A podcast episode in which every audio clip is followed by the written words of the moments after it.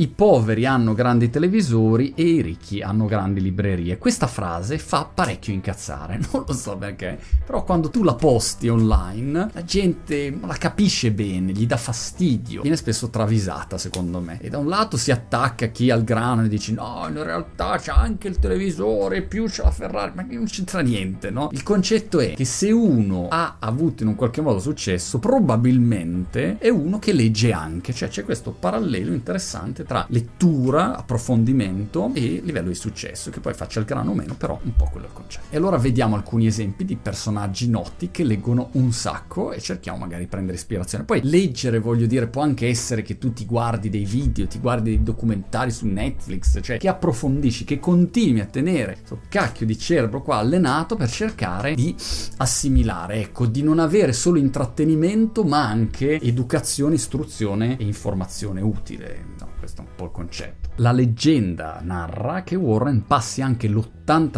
del suo tempo a leggere 500 pagine al giorno, una roba così. Numero pazzesco. Non so se sia vero o no, però ne legge eh, di roba. Se guardi la lista è lunga. Bill Gates si dice che legge 50 libri all'anno, poi faceva il suo periodo sabbatico dove praticamente leggeva di tutto di più. Mark Cuban legge 3 ore al giorno. Elon Musk, ancora Elon Musk, sì, ancora lui. Quando gli hanno detto, ma senti, ma come hai fatto a diventare un esperto di spazio? Tu che facevi PayPal, che non era propriamente una roba spaziale. Ho guardato l'intervistatore e ho detto, ma eh, ho letto un po' di libri.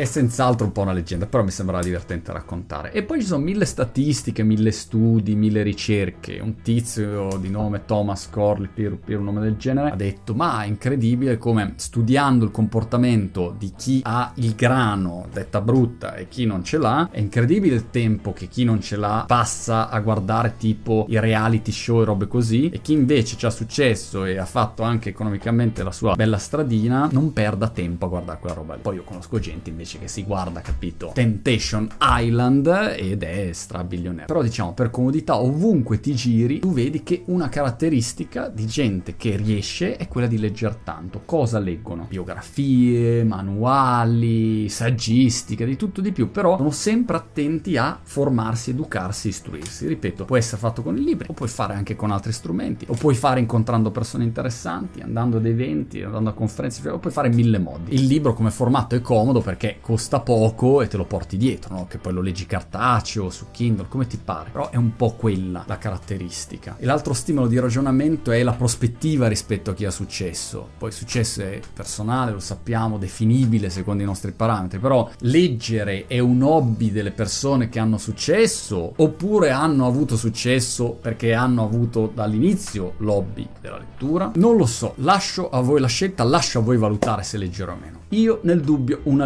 letturina me la faccio, anche perché come diceva Pennac, credo fosse lui, non so se fosse lui, ma facciamo finta che sia stato lui, un libro ben scelto ti salva da qualsiasi cosa, persino da te stesso.